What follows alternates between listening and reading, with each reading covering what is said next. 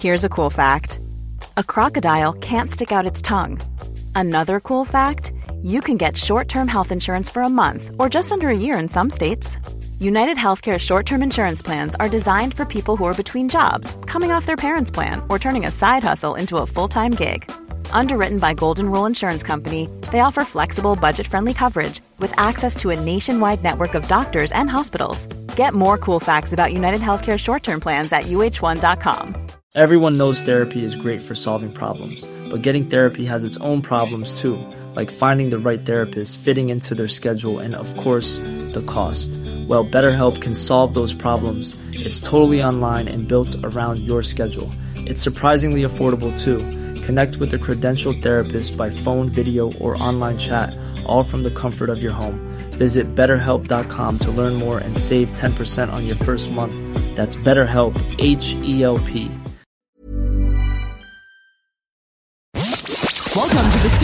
and the Scribe with award-winning journalist Scott Burnside and former NHL goaltender Mike McKenna, a member of the Nation Network of Podcasts and delivered by DoorDash. Hey, everybody, here we go. Another edition of the Suitcase and the Scribe as we just inch our way into the Western Western Conference Final. Yes, but the conference final down to final four activity. Mike McKenna, as always, in St. Louis. And what a treat this morning. Dave Jackson, longtime NHL referee, 1,546 regular season games, trip to Sochi in the 14 Olympics.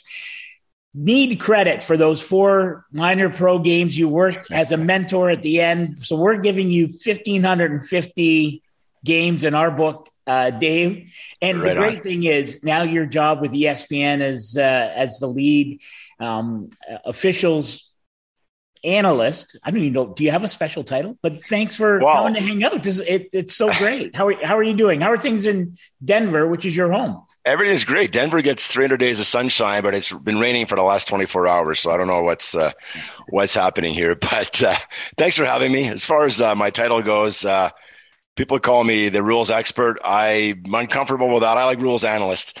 That leaves some room for error. well, as you know, everybody on the social media gets things right all the time. Uh, and sometimes, you know, you have to chime in. Have you found it to be a difficult transition being in such a public position now? Which I, I mean, like, ironically, when you're refereeing on the ice, it's public, but it's not because you're protected. You're not in front of the media, you're not in front of the cameras.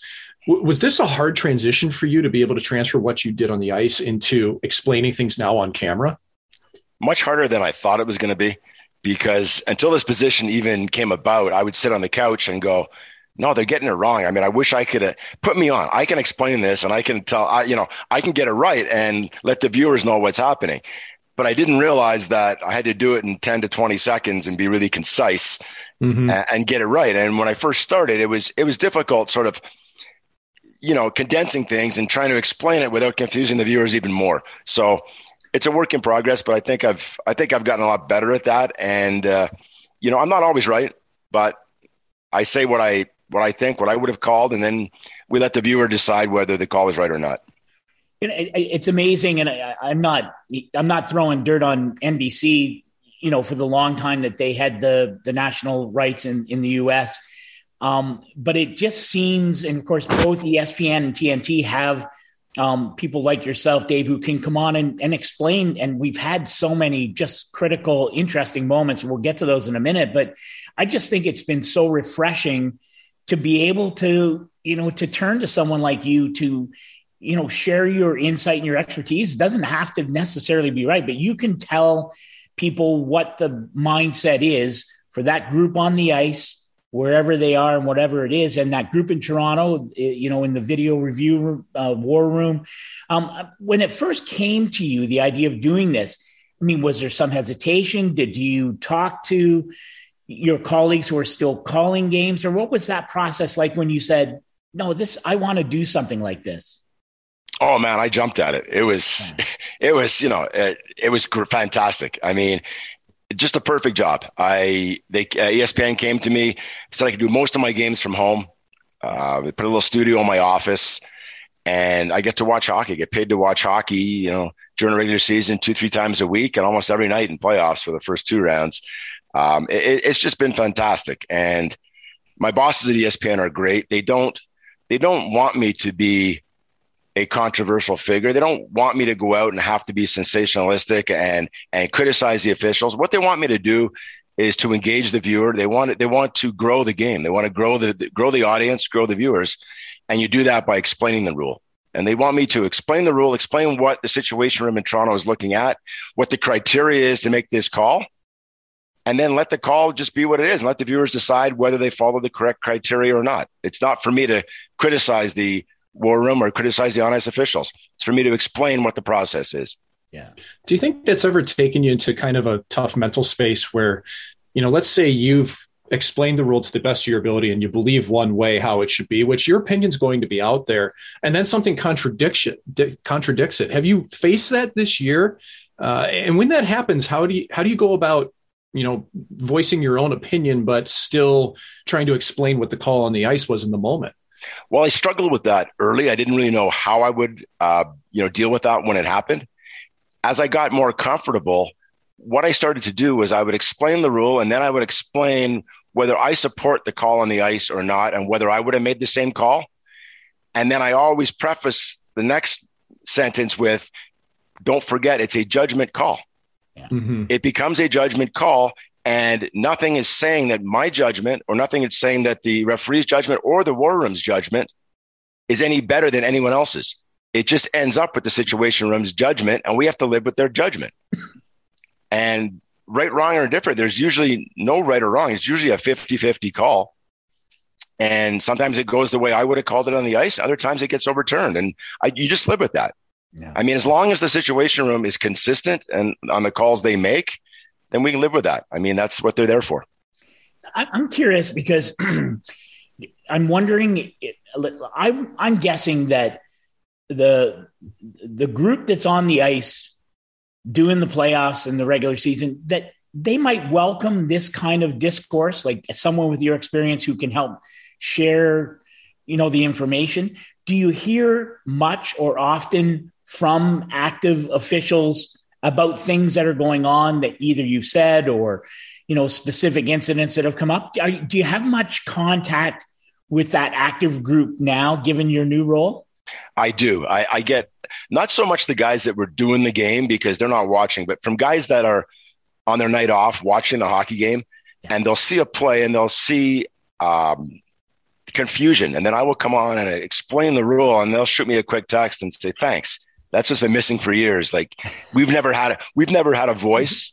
Yeah. And the only voice we've ever had, you know, comes from hockey ops, but it's usually the next morning or, or whatever. Mm-hmm. You're doing it in real time for us. And like you're doing our, you're being our voice for us. And even there's been, there has been times and people will accuse me sometimes of, well, I'm always going to agree with my peers. No, that's not true. Yeah. There's times that I have to admit that the call made in the ice was probably not the best call.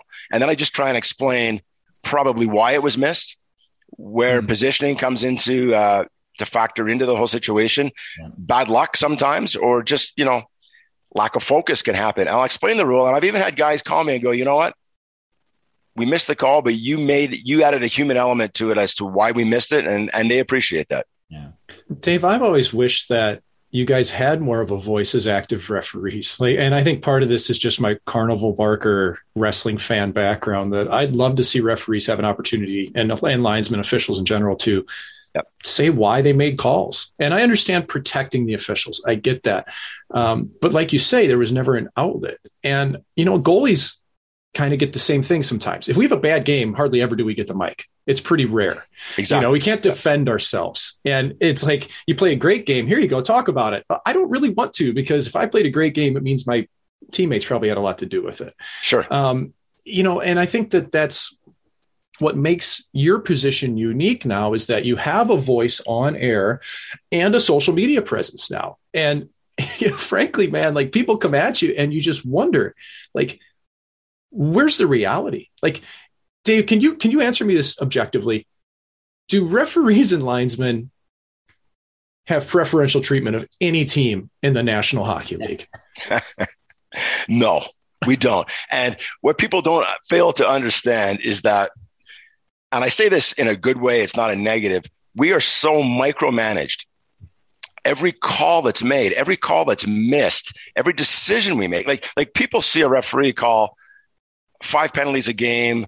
Uh, in their opinion, they missed two or three, so there's you know eight calls. No, the referees make a thousand decisions every night.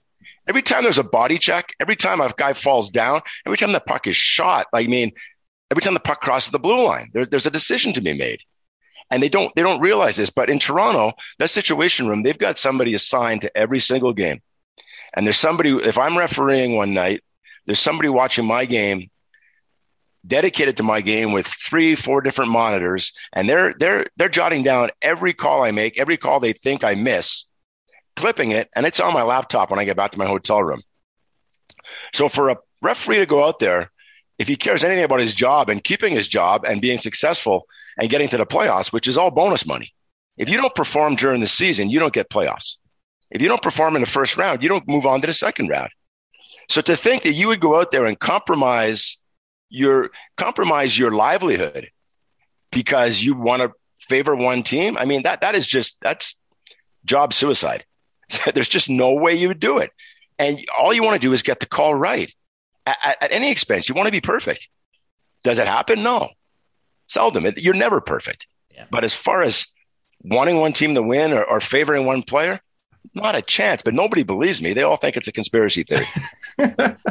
so and here's a great thing. Before we started to tape, you were joking that your fingers were bloody from trying to explain a call last night. You were even working the first game of the Western Conference Final in Denver between the uh, Avs and the Oilers, and, and what a titanic night that was. In fact, you're going to do tonight's first Eastern Conference game in New York, or that game is taking place in New York. You're in Denver between Correct. the uh, Rangers and the uh, uh, Tampa Bay Lightning. But last night was fascinating because, of course, at the end of the first period, um, just after Edmonton scored, Colorado comes back down, scores a goal that is so tight. And uh, Jay Woodcroft challenges it from the Oiler bench on uh, the basis they believed it was offside. And just so fascinating how that call was a how it was made and then how it was later explained. Can, can you walk us through that? Like when you see that unfold, Dave, what, uh, what are you thinking right away? And you know, are you because it's called called a good goal right on the ice. So I just I'm wondering if you could walk us through what you saw from your vantage point last night, even though it wasn't technically your, technically your game. Sure. I mean, I was sitting on the couch watching it, and from my first view of it, uh, you see a real quick play when they show a replay. My first thing was, oh, that's offside. Yeah, that's offside. And in real time, in real time, it's offside. I got to give credit to that linesman, and I'm going to say he knew what he was doing. He didn't guess. He got it right. Yeah. And that is a tough thing to get right because before we had an offside challenge, which goes back, what, four or five years? Yeah. Um, that would probably be called offside. Right. Right. Because the, it, just in real time with the human eye, that looks offside.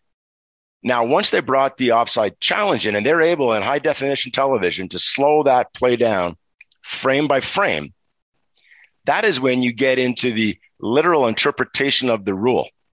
And all it really was, if you slow it down to the, you can slow it down as slow as you want. You can pretend Makar was standing still. It doesn't change the application of the rule. Makar's teammate was in an offside position.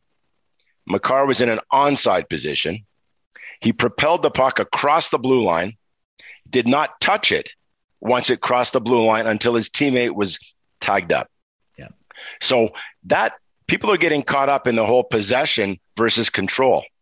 I can ice the puck and I'm still in possession of that puck until the icing is completed. I was the last guy to touch it, but I'm not in control of that puck. Yeah. Makar basically dumps the puck in, but he only dumps it in an inch. Yeah.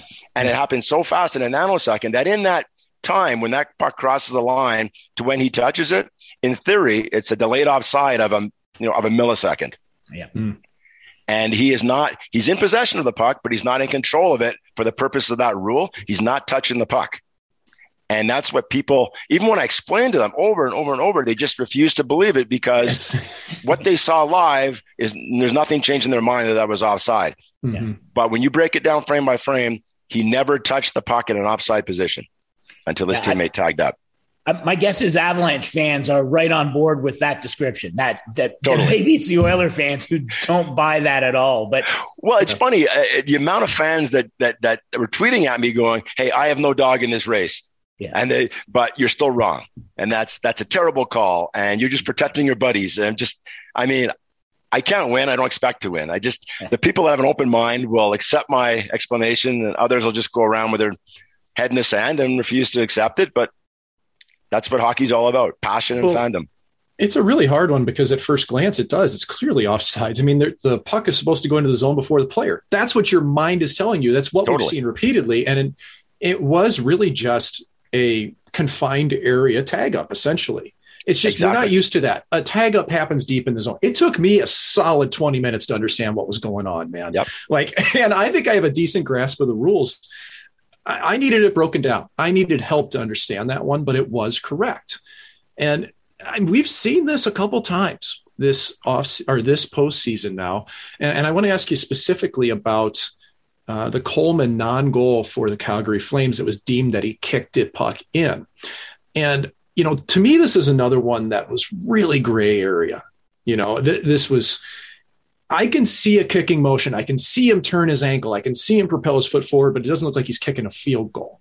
You know, and that's where, man, if you're in that moment on the ice, is there any could how could you possibly not call that a goal in the moment? Like that's the type of call to me that one has to go back to Toronto to get a group a group uh, decision on. But you know, from your vantage point, what did you see from that? Did you think that that was the, what the distinct kicking motion is by the rule of what they're looking for? No, and I, I was put on the spot. I was actually working that game, and they came to me right away. And what I said on the air was, I support Eric Furlatt's call. And had I been on the ice, I would have done the exact same thing. And I said, this goal will probably stand. It's not a distinct kicking motion, was my first reaction. And then, like I said earlier, I prefaced the next sentence with, but I'm only seeing this one angle over and over and over. Toronto has a group of five or six men that have made this call all season long. They know what they need to do to be consistent with all the calls they've made all season. They have much better replays. They have much better slow motion HD. Hmm. And it becomes a 50 50 judgment call. Yeah. And as far as officials on the ice, I mean, I just feel bad for the guys in the ice getting crucified, saying they made the wrong call. Once that once that puck crosses yeah. the goal line, and what people don't realize here, a lot of people were were tweeting at me saying, I don't know why the officials decided to go upstairs. They should have waited for uh, Edmonton to challenge this play. Yeah. This is not a challenge play. We have reviewed goals since about 1997, from when the video was first brought in, before we had challenges. Any puck that crosses the goal line, even an open net goal late in the game, the referee at center ice does not drop the puck until Toronto confirms the goal. And that's all that happened here. Referee on the ice made his decision, and now they cannot drop the puck. There's no challenge. Toronto reviews that goal and says, yes, it crossed the line legally or no, it did not. Yeah. And, it's, I mean, I, the, you can't put the toothpaste back in the tube. I, I get that, but you refereed through, you know, the evolution of, you know, the introduction, introduction of video and its role in the game. do you ever, you know, do you ever wish that there you know, that, that the game didn't have that? Or do you think that, especially the new generation of officials coming up through the system and you know coming into the NHL that it's really part of the toolbox now whether you're a lines man or woman or referee that it's it really is an integral part of it. Or do you sometimes wish for just the it's human it's a human part of the game? We're all you know it's a game of mistakes or but do you ever think of it that way? Oh yeah, I, I got to be honest with you. I'm jealous and envious of what's available right now because people will ask me, "Hey, do you remember any like like think back in your whole career?" I mean, I started my first NHL game was 1990. Guy Lafleur was on the ice in the starting lineup, and I no helmet, hair flowing. I did have a helmet. I, I, I was because I was signed in 1989. I had to wear a helmet, but I did the American Hockey League with no helmet, hair flowing and all that, and my scalp's full of stitches. But um, it was one referee. I I worked one referee for seven years. I did you know 500 games, one referee, and people ask me, do you have any memorable calls? And and really, you know, like as a goaltender, I'm not sure, Mike, you can speak to this, but they go, "Do you have any really memorable plays?" And what you wish you had was the you know the game saves that you made, but you probably hark back to the goals that cost your team the game that you should have had, and they haunt you. Right. As a referee, for me, anyways, I look back to maybe ten calls in my career that really altered the course of my season, whether they happened in playoffs or, or whatever.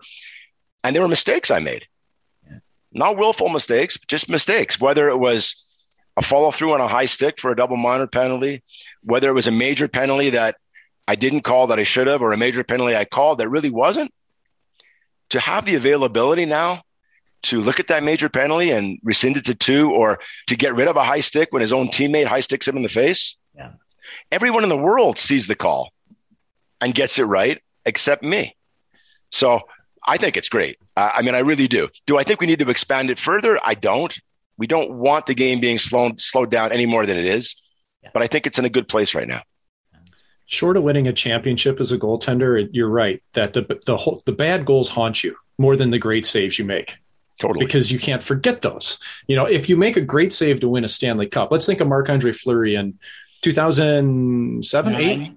Nine. Thank you. I'm only off yep. by three years. But like Nick Lidstrom. you make Yes, and you make that last save to win a Stanley Cup. I've had that talk with Marc Andre before. Is yeah, that you know that's about as good as it gets. I'm like, I can only imagine because I've never been in your shoes. I, I know exactly what you mean by that, Dave.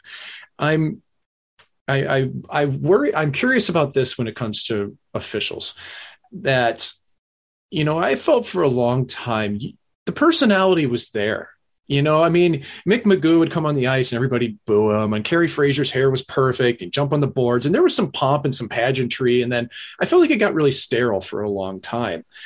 But now that the referees are mic'd up again, and Wes McCauley's made something of a name for himself, being able to emphasize fight for fighting, and you know, like, do you think the personality is going to be back in the game for the officials. Do you think it's a good thing? I really enjoy it. I'd like to see more of it. But do you think it's something that will be encouraged and allowed by the NHL? I think I think it will, and I love it. Uh, I think Wes was the first one to really come out of the box and be that way. Yeah. But that's it depends I, on a person's personality too. Exactly. Right? Some guys won't do it. And I go back to um, the movie was it was it Airplane with uh, Leslie Nielsen when he plays the umpire. Yes. and he makes the first strike call and he's super tentative.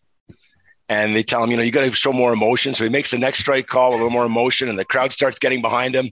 And he makes the pumps him out, and the crowd's going nuts. And he's like, "All right, like this is pretty cool. I'm going to be very." So I think Wes, I think we can hark back to that disallowed goal call where he had the pregnant pause going back about four or five years ago. And it's the call on the ice is, and he waited. No goal. And everybody was laughing and cheering and all that. And I think that sort of spawned from Wes that the ability, like, we can use this mic to our advantage. Yeah. Oh, yeah. We can, we can show we have a personality. And I think as long as it comes natural, I think as long as it's organic, Stephen Walkom told the guys at training camp, I was told that he wants them to be more demonstrative on the microphone. Yeah. There were guys calling penalties. He goes, You're calling a penalty. You need to show you believe in your own call. You can't go up there and mumble with your head down on the microphone. You watch the guys in football, you know, they are absolute about their call. Yeah. There's no doubt left in anyone's mind that they're making that call and why they're making it. And he wanted the referees to be the same way. So guys actually practiced it at training camp. He told them, I know it sounds corny, go home and practice in front of the mirror.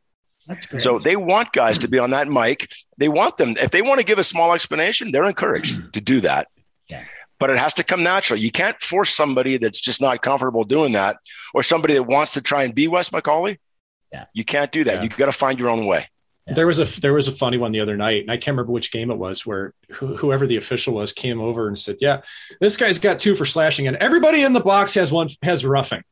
Everybody else has a roughing and yeah. skated away, and it was it was perfect because it, it like it wasn't like technically the way you're supposed to announce it. I'm sure, but in that moment, you could see the frustration from the crew that this uh-huh. game's getting ridiculous. Everybody else in the box has a rough, and I knew what it meant, and yep. I thought it was awesome. That's, I'd love to see more of that.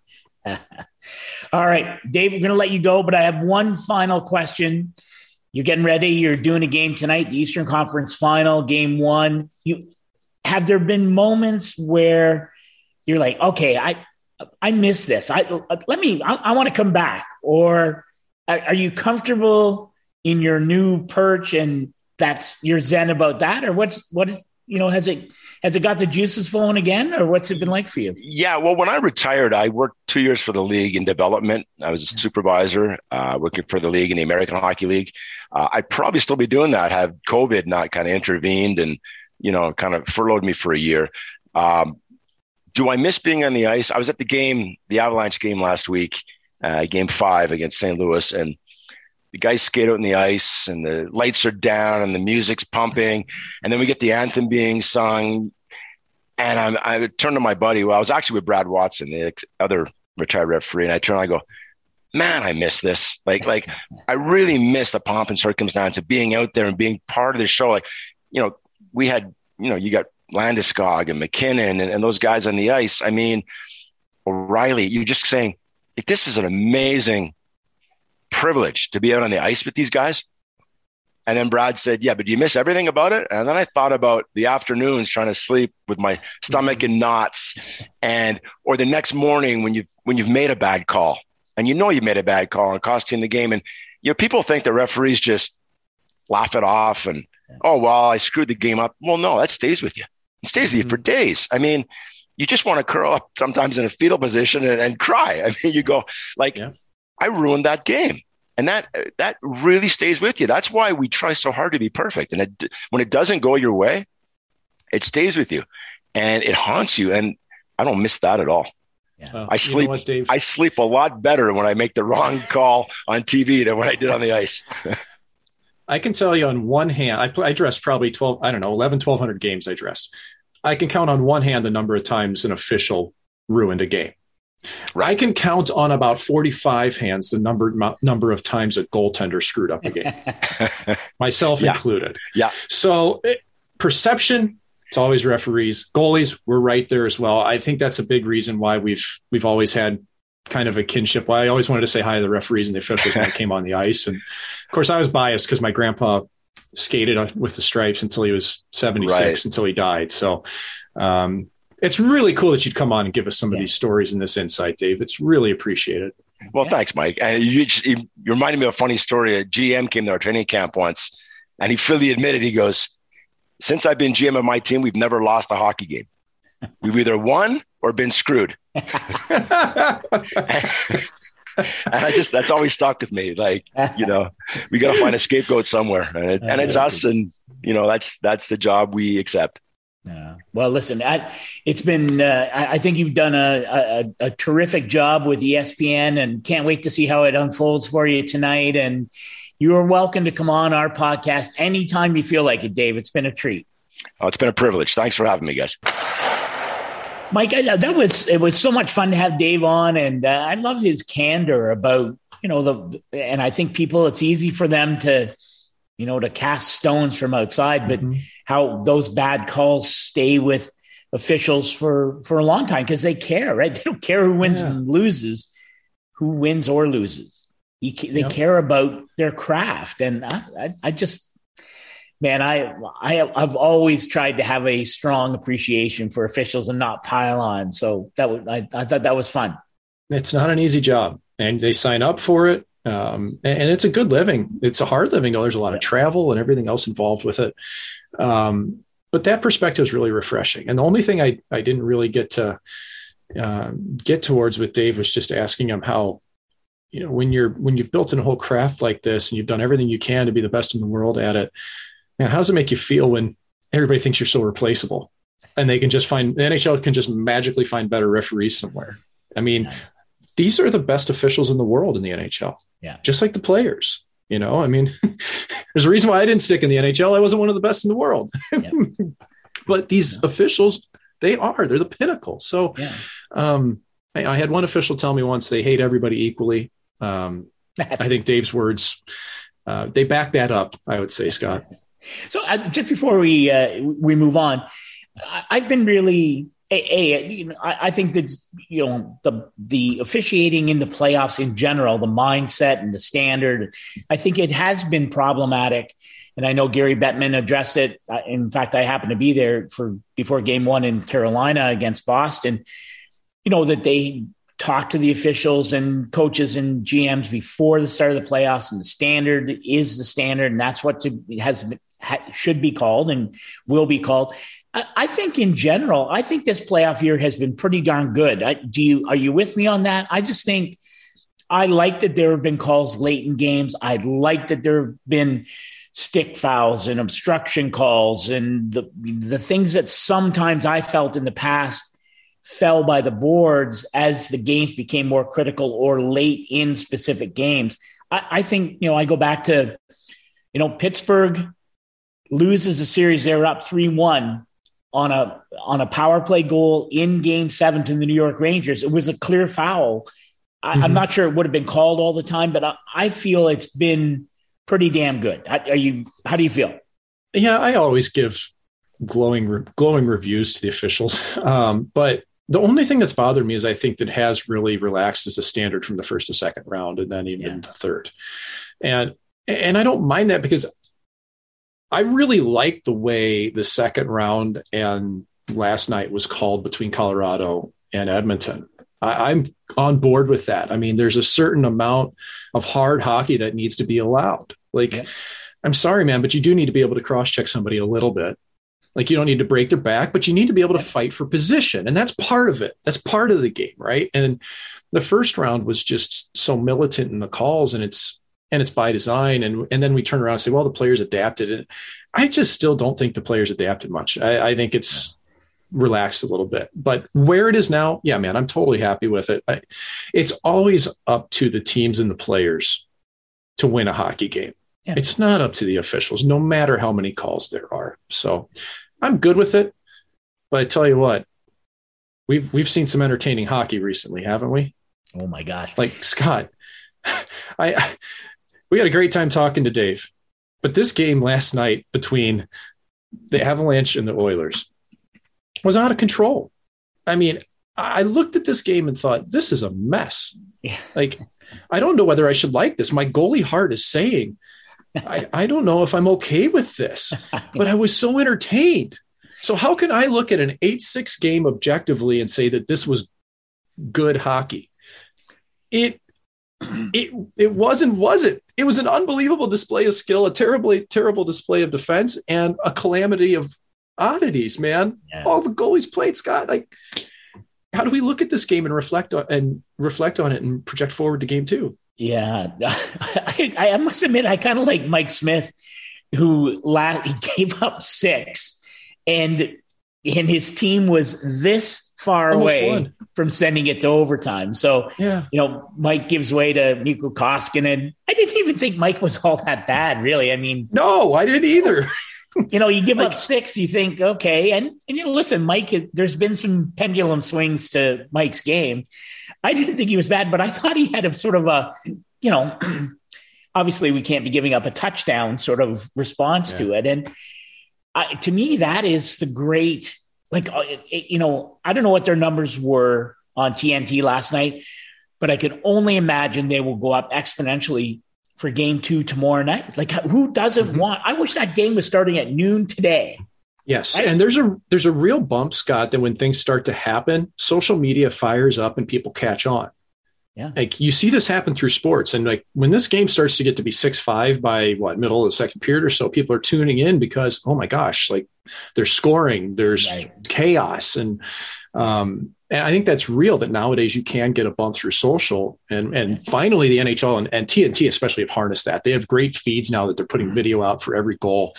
Um, but I, I look at this game and just think like it's this is gonna be a really unpredictable series in a lot of ways. Yeah. Like, I, by the way, I love that Mike Smith was on the mic after the game. They didn't yeah, hide no, him. Totally. I love that. Like that needs to happen more often. And he's always there. He always stands up for it. Yeah. I'm all about that. Um, but I, I, think Colorado was just better last night. Yeah. It was similar to the St. Louis series in that way. Yep. But you Edmonton, you can't count out, period, man. Like just, they only had what two players in their I don't know how many players. Only one forward didn't have a point last night. I think maybe two. Like what?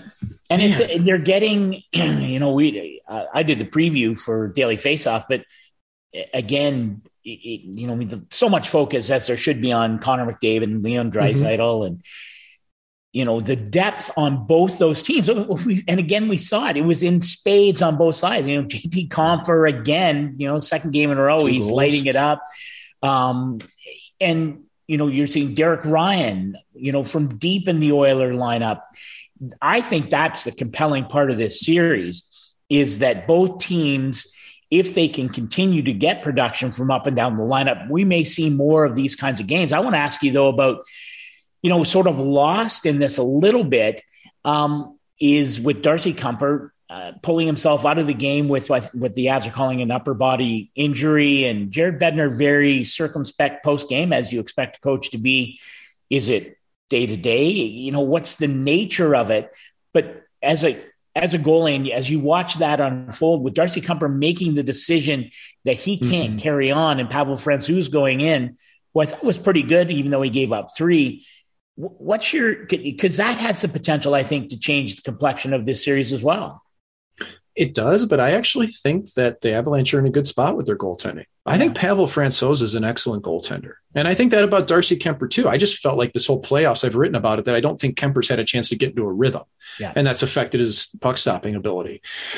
What concerns me with this from Kuemper's standpoint is that he did take himself out and it's deemed upper body. And, you know, I I who knows, right? Like that's he took a couple shots off the mask. He took a stick to the eye last series. We don't know what's affecting him.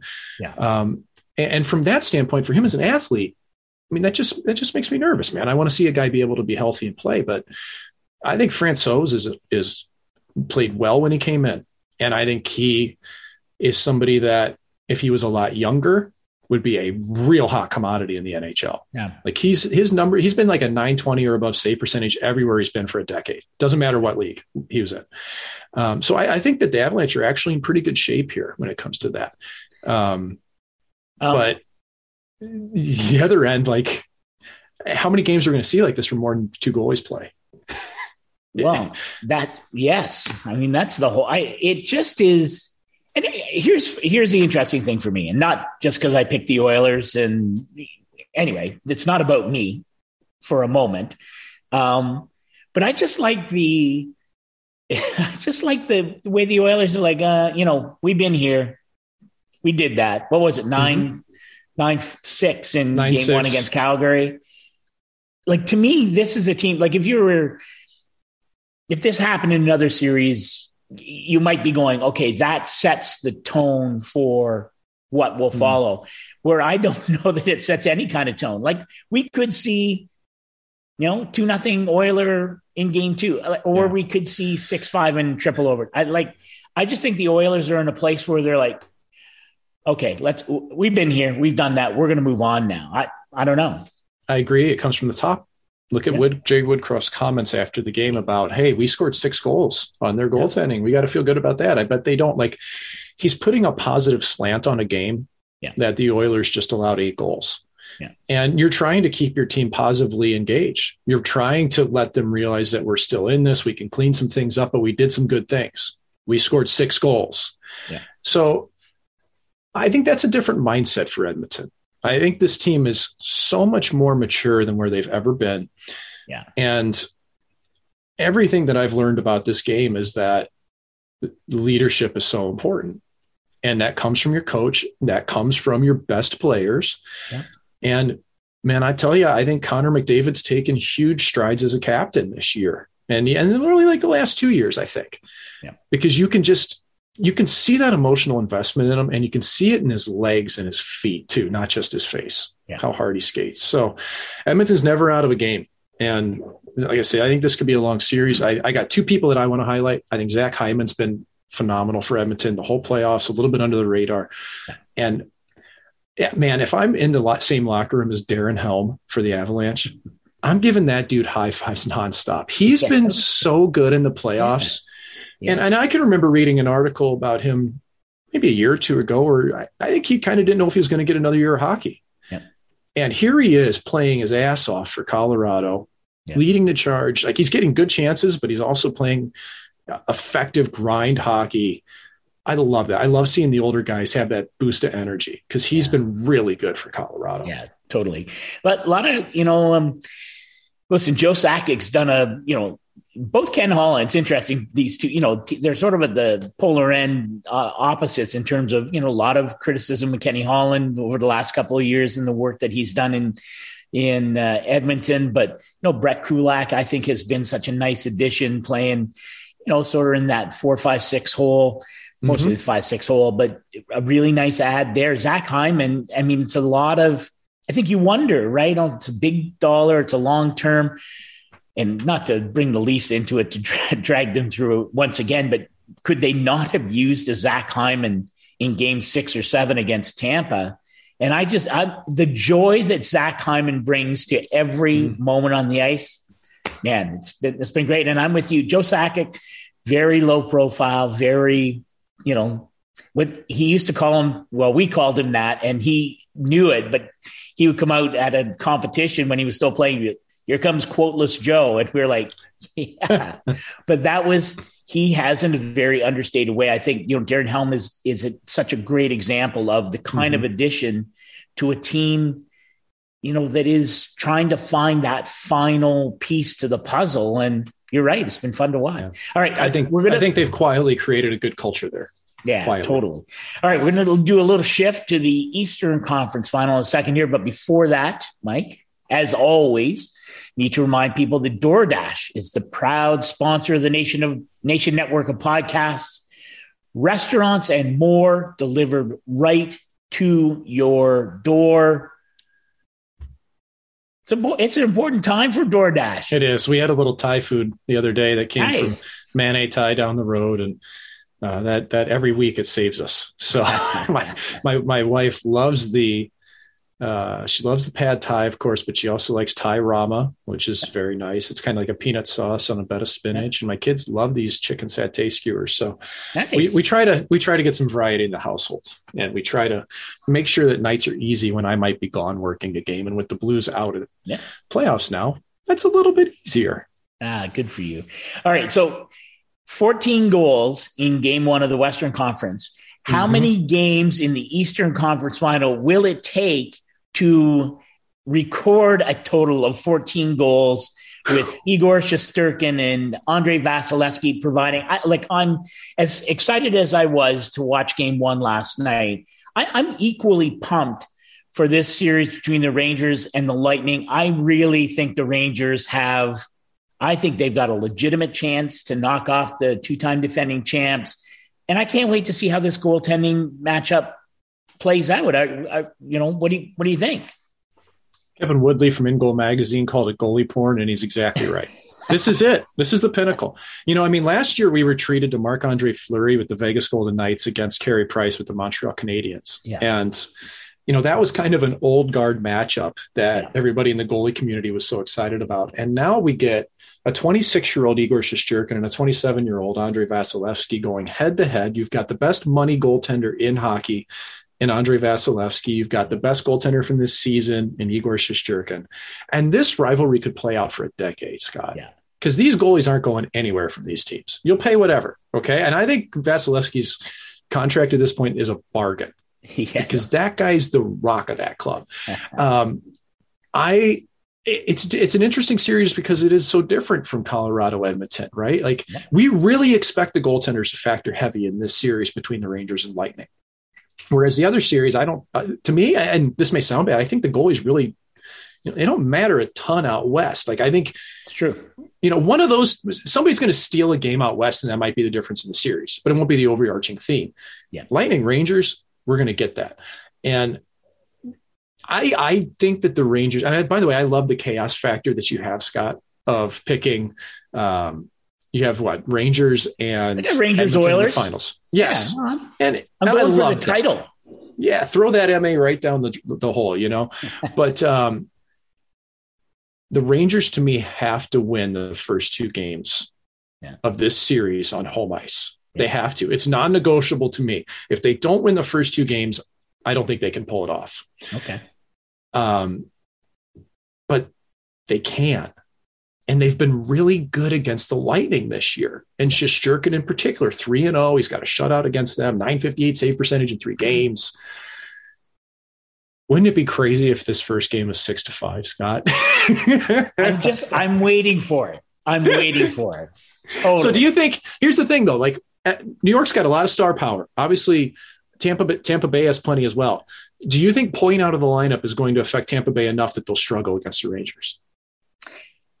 Yeah, I mean, so I, am of course, like a lot of people, even though I picked Tampa to beat Florida, I imagined the absence of Brayden Point against the offense of Florida might might be a, a factor, and it it wasn't. and that to me, that's more on Florida. But I I think it will be in this series because New York has been getting production from up and down the lineup. I mean, whether it's Copp or Vatrano, the kid line, Chytil's been unbelievable. Mm-hmm.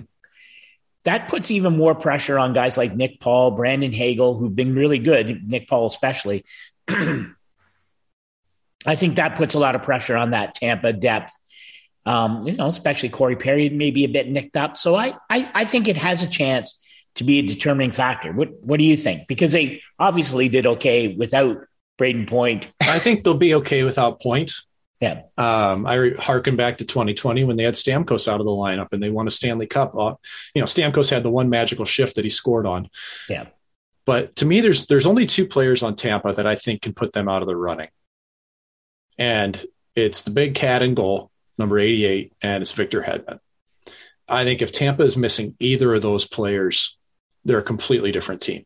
Sure. Now, uh, now, I mean, if you're going to end up missing Point and Kucherov and Palat, or so, like if it starts to be a cascade effect, yeah. you know, call off the hounds. I get it, but those are the two that I think that they're in trouble without.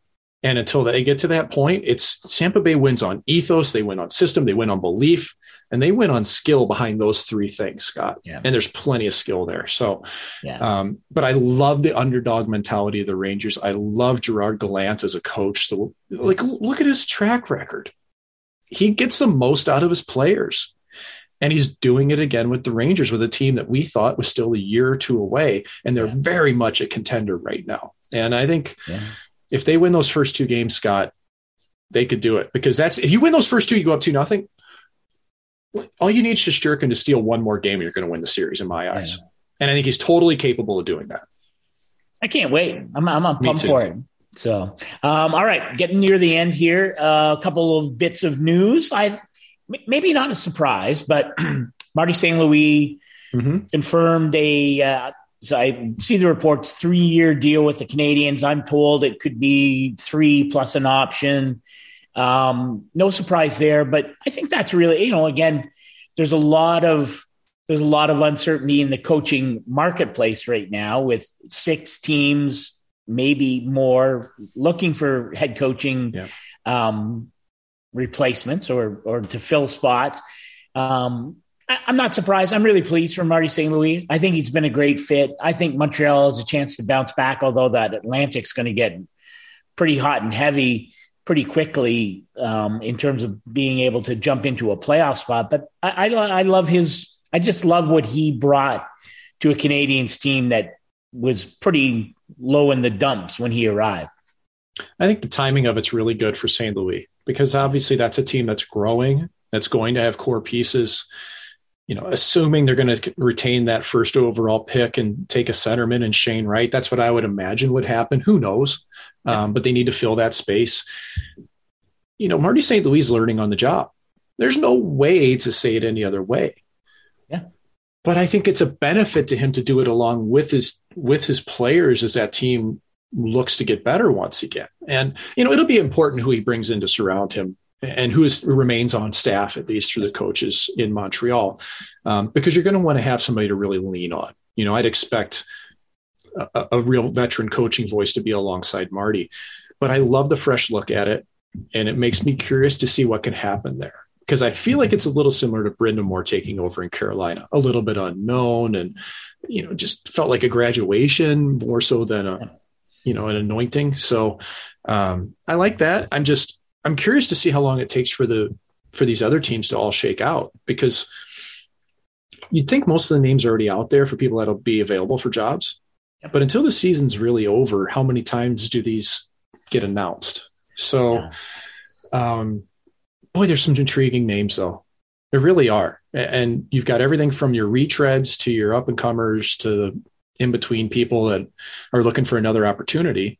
Yeah. Um, but I think more than anything, what we're really finding out is that the people like the Barry Trotzes and the Rick Tocchets of the world that they're going to be able to choose where and when they want to coach, and it will be their pick. And I think that right now the coaches actually have a lot of power right now compared to teams that, you know, they're in racing. We used to call this ride blocking, where there'd be one driver that yeah. didn't have a seat, a you know, a car for the next year, and he had multiple offers to choose from, and he was ride blocking because everybody else was waiting for it. Waiting, yeah.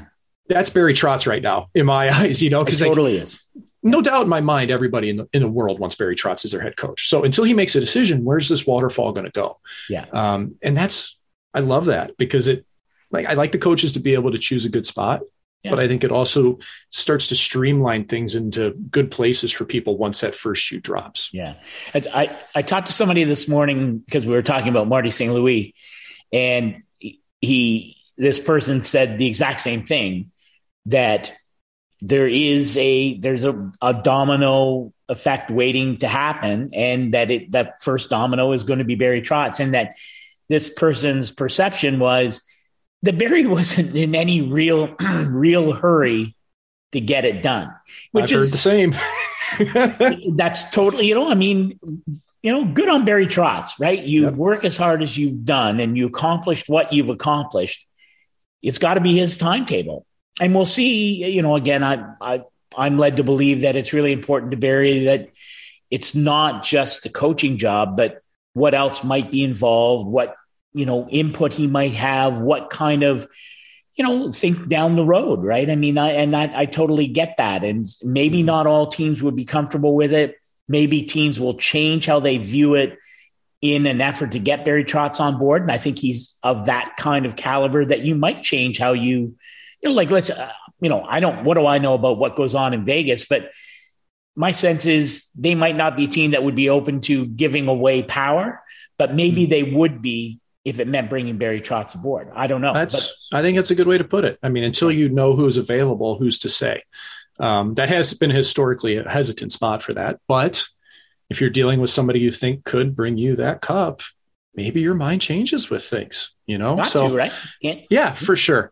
Um, to, to take things, you know, another direction here and, and hopefully we'll end on something a little different. You had a great piece out this week and I want to be able to give you the floor on it um, for involving Hockey Canada and the response to um, allegations of sexual assault that took place and uh, everything surrounding that, Scott. And you had a really opinionated piece on it that I think was important um, and just you know ceding the floor to you here to kind of explain the thought process on, that and where hockey hockey Canada stands in this. Yeah, I mean, it's a uh, to me, it's a, it was a, an incredibly troubling story. I would give Rick Westhead at TSN uh, the props that he deserves as one of the top investigative journalist, You know, on lots of fronts, but certainly with lots of hockey topics. And a civil suit that had been filed by a young woman in London, Ontario, after an incident at a Hockey Canada um, gala event and golf tournament back in 2018 involving a number of players um, or some players from the World Junior Championship gold medal winning team from 2018. Um, and and and eight players who were involved in uh, in in an incident with this woman in a hotel room um, and a settlement out of court um, she had named Canadian Hockey League, which is the umbrella organization over the three major junior leagues, Hockey Canada, and the players, and that there's been a settlement. And um, so, I guess what's troubling for me is that the details are horrific. It's a horrific incident that is laid out, hasn't been proven in court, but the incident is despicable. And it speaks to me about you know ongoing issues of what is what is really hockey culture what goes on in a dressing room what is what is acceptable and what is not acceptable and i guess the fact that hockey canada feels that they can put out a release uh, and and feel that that is enough uh, in explaining their position and um, what an investigation after the incident, uh, after the allegations were, you know, the circumstances were made known to them that they feel they don't owe it to anyone to share that information, what they learned, what safeguards might be put in place moving forward to protect against this. Um, I, I, find it very disheartening. And I'll tell you what really I was was really impressed, and we'll see how this turns out. But I thought the NHL stepping forward as soon as they became aware of the statement of claim and the allegations that were made, they put out a statement saying we and I don't have it in front. Reprehensible, I think, was one of the terms that they used. Um, but obviously, believe that it's a serious enough matter that they are going to investigate on their own because many of those players from that 2018 team have gone on to uh, forge um, early NHL careers, and uh, you know it's it's not everyone on that team but there were players who were involved. And the NHL is has pledged to find out what exactly happened and if any players on NHL clubs were involved in the incident in that hotel room in London. And I I don't know what will come of that. I hope the NHL is diligent about it and I hope there is some transparency about what they discover um, because it, it, just it was it, it's it's not right what happened and it's not right how this has been handled in my mind to this point. So that's yep. that's a long-winded answer, but that's yeah, but that's a you've got a your piece is powerful and pointed and it's right on par. I mean, this is these are the things that we can't have in it's not just hockey, it's sports, life, just trying to do the right thing. Um, right. I tell be you better. What, let's be better yes. about this. And yep. if you can't be better, let's let's have some accountability. I guess that's for me the part right now where is the accountability in any of this? So anyway, I feel badly. I, it seems trite, but I, you know, what happened to that young woman is unconscionable. And yeah. you know, I wish her all the best. She didn't want to go to police. She didn't want to name the players. That's totally her right. I hope she finds some peace out of this. I hope she gets. I hope that she is able to move forward from this. But boy, it, it is uh, you know, as a parent, as hmm. somebody in, you know, who loves the game, it's, it's, it's, it's tawdry. It's, it's, it's, it's the ugly side of, it's the ugly side of junior hockey. I'll say that. Stuff. Yeah. Um, I got one thing for us to end on that's going to be right. Good. worthy of a smile. Um, your impressions on Jason Spezza, who retired this week, 19 year NHL career.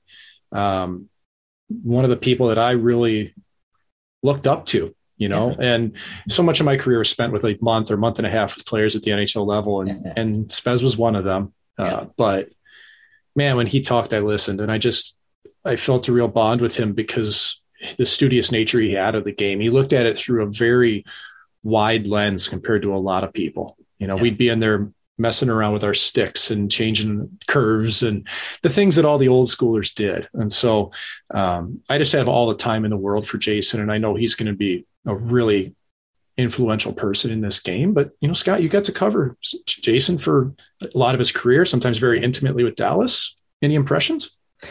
Totally, and I'm, I'm good on you for. Let's end on a very positive note, and and it's hard. You would be hard pressed to find anyone in the game who does not have only positive things to say about Jason Spezza. And I'm old enough that I recall, you know, I remember going to Windsor, Ontario, um, and meeting with Jason Spezza during his draft year, and you know, the talking about the pressure of being the. It turned out he was number two after Ilya Kovalchuk, but for a long time he was a pre- presumptive number one pick, and just so even at that age, very insightful talking about the pressure, about moving away from home, about his family, and every time throughout the his long career when we had you know the opportunity to chat, and especially during that season in Dallas, uh, and he and I, you know, would shared some messages over the last couple of years after he moved back home to Toronto and joined the Maple Leafs. And um, I'm just really pleased for him that he has a chance to, you know, stay connected to the game and really stay connected to a team that's important to him in his hometown. I, I wish him all the best. And yeah, I'm with you, Mike. Just one of the good, good people in the game, and you just want good things to happen to them.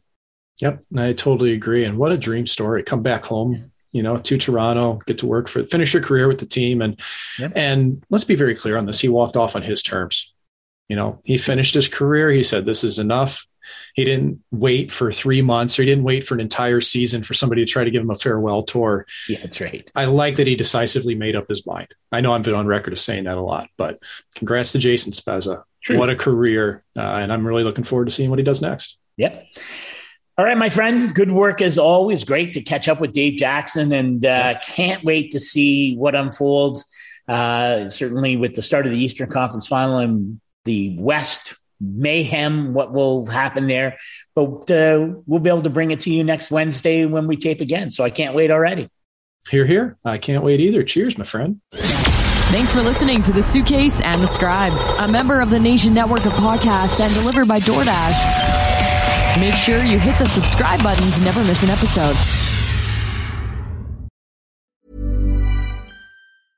Mom deserves the best, and there's no better place to shop for Mother's Day than Whole Foods Market. They're your destination for unbeatable savings, from premium gifts to show-stopping flowers and irresistible desserts. Start by saving 33% with Prime on all body care and candles. Then get a 15-stem bunch of tulips for just $9.99 each with Prime. Round out Mom's menu with festive rosé, irresistible berry chantilly cake, and more special treats. Come celebrate Mother's Day at Whole Foods Market.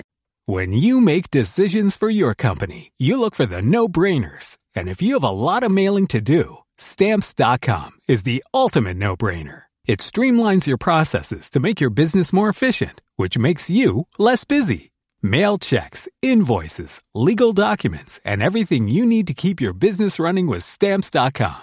Seamlessly connect with every major marketplace and shopping cart Schedule package pickups and see your cheapest and fastest shipping options from different carriers with rates up to 89% off USPS and UPS rates. And with the stamps.com mobile app, you can take care of mailing and shipping wherever you are. Make the same no-brainer decision as over 1 million other businesses with stamps.com. Sign up with code program for a 4-week trial plus free postage and a free digital scale. No long-term commitments or contracts.